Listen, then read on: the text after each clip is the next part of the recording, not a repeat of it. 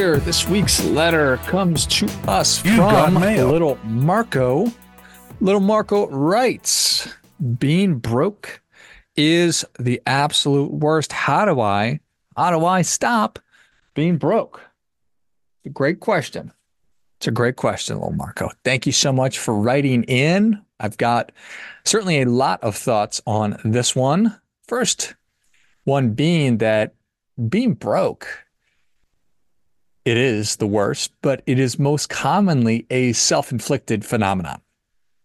Very, uh, more often than not, it's because just of something that we did to ourselves over something happening to us. Now, there are plenty of cases where it is not that, where it's not self inflicted, where I got into an accident, I got sick, or somebody that I care about got in an accident or got sick. So there's all these medical bills, and those can sometimes be literally impossible to get out from underneath. And that, my friends, is super sucky. So if that's the situation you're in, my heart most certainly goes out to you. But for the rest of us, myself included, being broke is a self inflicted wound. It's similar to other common and self inflicted wounds, but different to things like accidentally cutting ourselves when we're using a kitchen knife or using a pair of scissors and we stop paying attention and, you know, oops. Kind of like an accidental burn from a hot surface, you know, cooking on the stove. We got steam, we got hot water, we got just the actual cooktop itself. We've got a million accidental injuries for bumping into objects or falling. I mean, I've learned that it's not good for a human being my age to be going up on a ladder unless somebody is holding that ladder. So, something for you to consider. So, there's so many different ways to fall down and hurt ourselves. If we're playing pickleball, which I've myself gotten into, um, but basketball, you name it, skiing, holy cow, so many different ways to mess ourselves up. We can poison ourselves, give ourselves food poisoning. There are just so many different ways we can get after it way too hard at the gym. You know, think about David Goggins, a million different ways. If we listen to one of his books and we really want to get after it and do all that, there's negative self talk and we can self sabotage ourselves, which is getting a little closer to uh, what I really want to talk about today, but certainly different opportunities for us to screw ourselves up doing dumb stuff. You know what else is really awful? Terrible self inflicted wound? Spilling a large quantity of liquid. You ever dropped an entire bottle of wine? You ever, in an effort to transfer a large pot of chili, dumped it?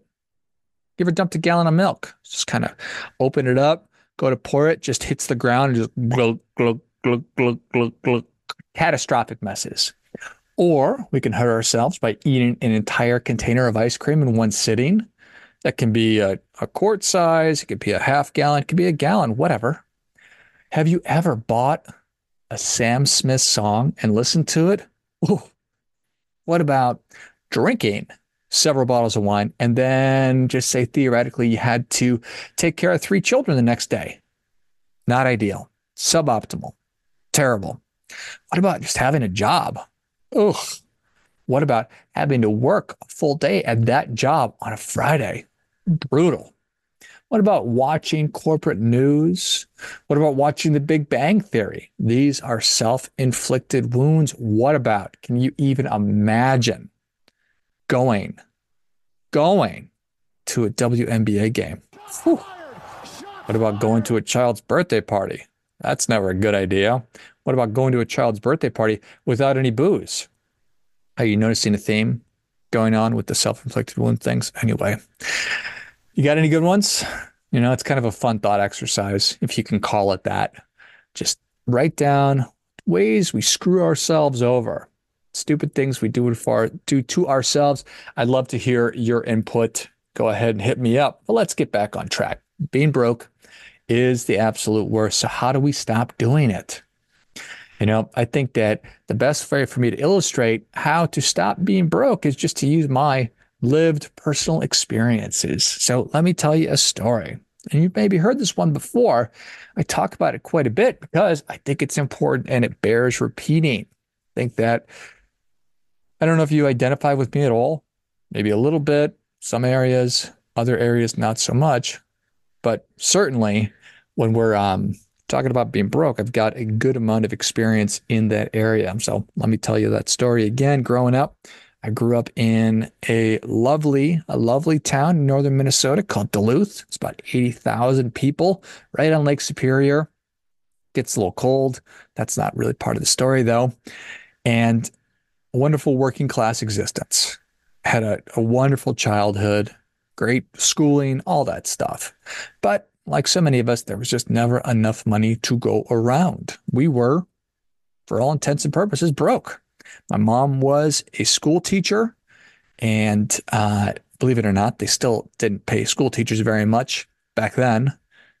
Just to the point, they don't pay much to them now. And my folks split up when I was five years old. So raised by my mom, and again, great experience. But one of the key things key takeaways or key things to point to that informed a lot of my life moving forward was that time at five when my folks split up. But then just observing my mom trying to make ends meet. So we were again very much in that cycle of living paycheck to paycheck and trying to stretch every dollar as far as it could possibly go. And once a month, my mom would pay bills, and that meant she would literally spread all of our bills out on our big wooden dining room table. And she'd have her checkbook out, and she'd be trying to figure out, okay, can I can I delay the payment on this one or which one needs to get paid right away and how am I going to figure all this out? And my older brother John, he and I knew that we just needed to stay away from mom during that time because it was a super stressful time. There was a lot of anxiety. And again, trying to figure out how to make it all work, which I think you could probably identify with at some point in your life, maybe even right now. Um, but that, that taught me just month after month, year after year of observing this, that money is something to be avoided. Financial matters are something to push off, to not worry about, they are cause of anxiety. And when I say not worry about, I mean very much worry about it, but try to kick can down the road, trying to punt, see if I can come up with another metaphor. You get the idea. So it really ingrained scarcity. It ingrained not enough. And I found myself getting into financial services right out of college and able to uh, have success, yet at the same time, even though I was working in personal finance, I avoided all things uh, financially from a personal financial standpoint. So I waited to the last minute to pay my bills. I lived paycheck to paycheck. I used credit cards and rolled over balances month to month to month, year after year after year. I can specifically remember, I don't know if it was a specific vodka soda or a Coors Light that I was drinking, but I put it on a credit card and probably paid for it for 10 years. Just pure stupidity. Again, the whole theme here is self inflicted wounds. And at one point, I, I pondered, sat back, and I thought to myself, why, why do I keep screwing myself over? Why am I avoiding financial matters? I'm certainly making plenty of money, but it just comes into my hands and falls right out of it. So that the desire to become more efficient, to have more energy, to figure out why I was making so many mistakes somehow led me to uh, learning about limiting beliefs. That was the first time that I discovered that YouTube was for more than just funny cat videos. It certainly is for funny cat videos, but there's much more. And so I started learning about limiting beliefs. I started learning about, um, you know, essentially kind of a your self-imposed glass ceiling or glass box or cage that I like to talk about. It's you can't see it, but but it's there. And historically speaking, glass ceiling is when we're trying to climb the career, um, the corporate ladder, and we keep bumping into it. Uh, but it can take many forms and limiting beliefs are self imposed glass ceilings. It can be true of your feelings on success or relationships or just a healthy body, and 100% for money as well. And as I started to learn about that, I started to realize that I've got this programming. We all have an operating system that's running 24 7, just like our phones have an operating system that's running 24 7. And it's all subconscious. It's helping us make good decisions about things, or rather, that's the wrong term. It's helping us make decisions about things. It's estimated that we make human beings around 36,000 decisions every day. So if we were making those consciously, we would, you know, quite obviously not be able to do anything other than simply be making these decisions. So our operating system is theoretically speaking benefiting us. Now, that's all contingent upon whether or not our operating system is actually benefiting us. Or in my case, and potentially your case too, it limits our overall ability to realize the level of success that we really desire. That's why they call it a limiting belief, because it is keeping us from doing what we truly want to do. So you start to peel back those layers and you keep digging deeper and deeper. And I learned that a lot of what our operating system is and what our beliefs are about the world are given to us from about birth to age seven. So there you go.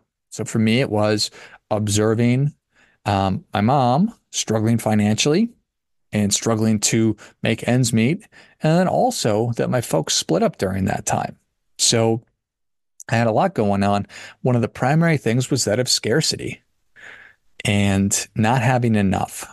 And while I think that a lot of that was because of the financial piece, it touches every other aspect of life as well. Versus the opposite is feeling that there's plenty. There is an abundant amount of whatever it is that you feel there's not enough of. And when you start pulling those strings and you start investigating, you start to realize, wow, this is showing up in most every aspect of my life. And a big part also is that I felt a sense of powerlessness as a young person. I felt, um, I felt that I was frequently taken advantage of. Uh, back, so I'm 45 years old, and divorce feels ubiquitous today. I really, for the most part, it doesn't feel like that's it, it, It's that big of a deal, but that wasn't the case 40 years ago. There was still a lot of shame around it, and I know for a fact that my mother did a wonderful job raising us, but I also think that society didn't necessarily think that being a single mother was a good thing back then, and that a lot of people didn't feel like women were on the same plane or the same equal footing as men were. And I remember feeling like I was taken advantage of. Um, now, whether it was true or not, that's just the way that I felt about things. Felt powerless, felt like I was getting screwed over, mistreated, lots of other lousy feelings. And again, some of that perceived, some probably true, but fundamentally, I think that the best way to describe the way that I was operating in the world and did for a really long time, from about probably age five to around age 30, was that of um, really operating in what is the right term for it? Really survival mode. Feeling like I was operating in survival mode. There's not enough.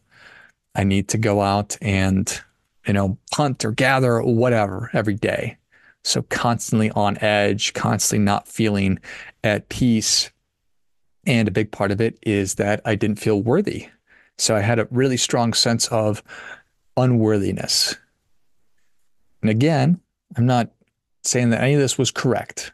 I had a wonderful childhood. It's just the way that I felt.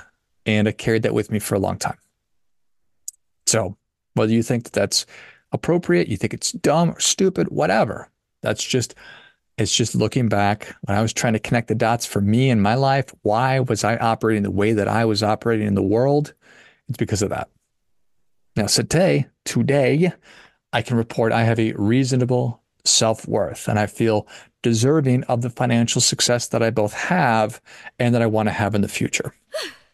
And that is hard won knowledge on my part.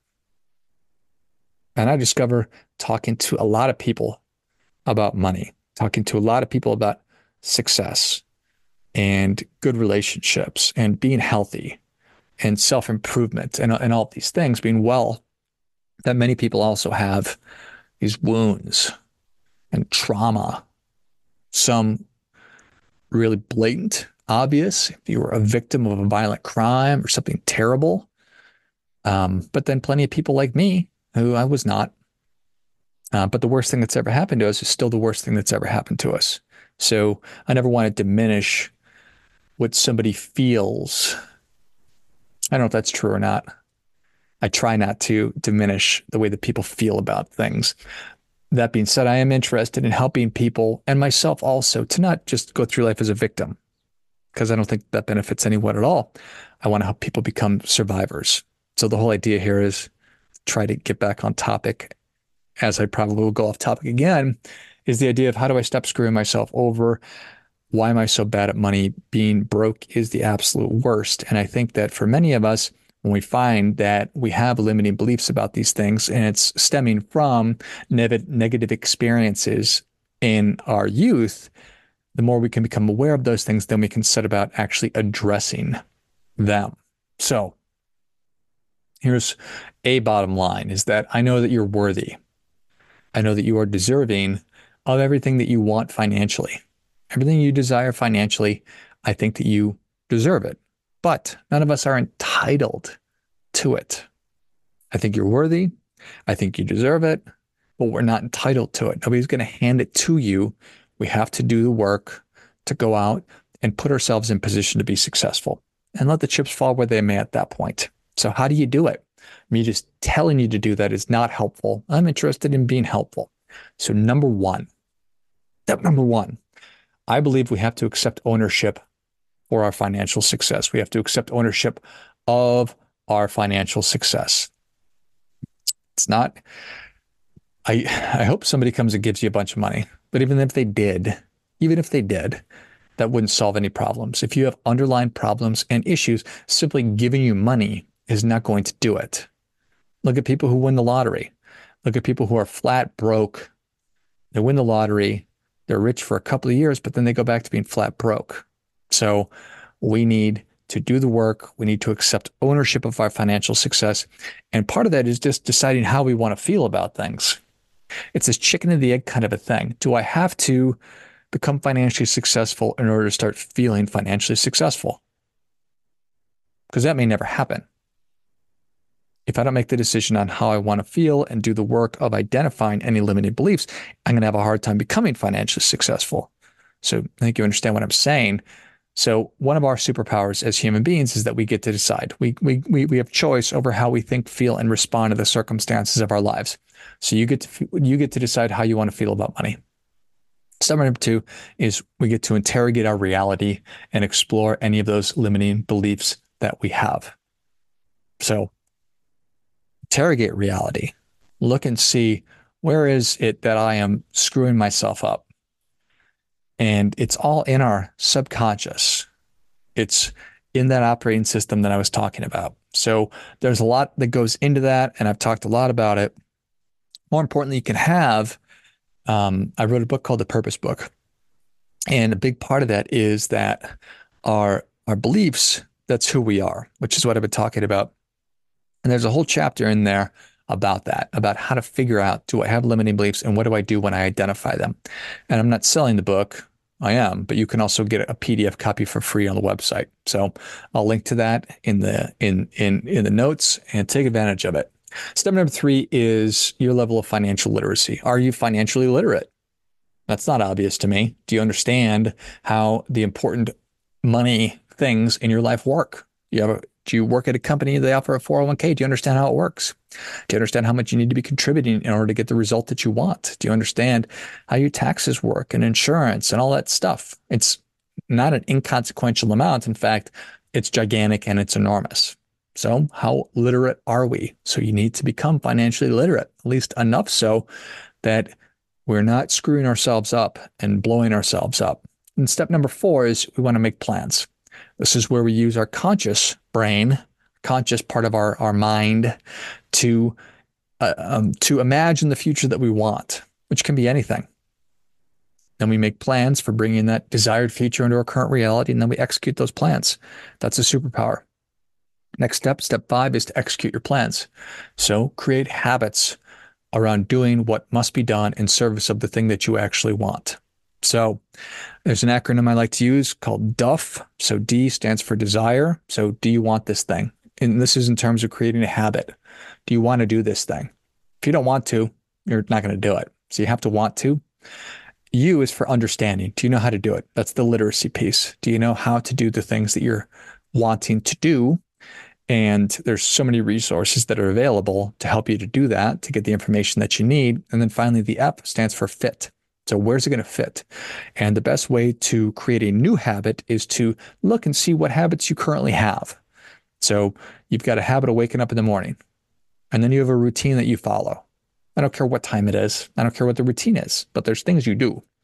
So, and this is true of how you do most everything. We follow very predictable patterns and habits, or yeah.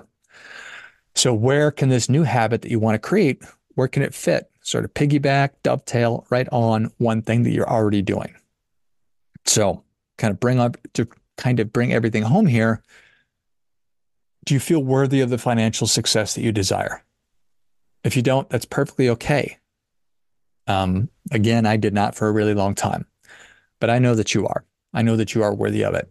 So I want to give you permission to feel whatever way that you want to feel. Don't feel guilty. Don't feel ashamed. We get one crack at this deal. So start feeling however it is that you want to feel and do it unap- unapologetically. And you can do it. You're fully capable of getting whatever you want financially.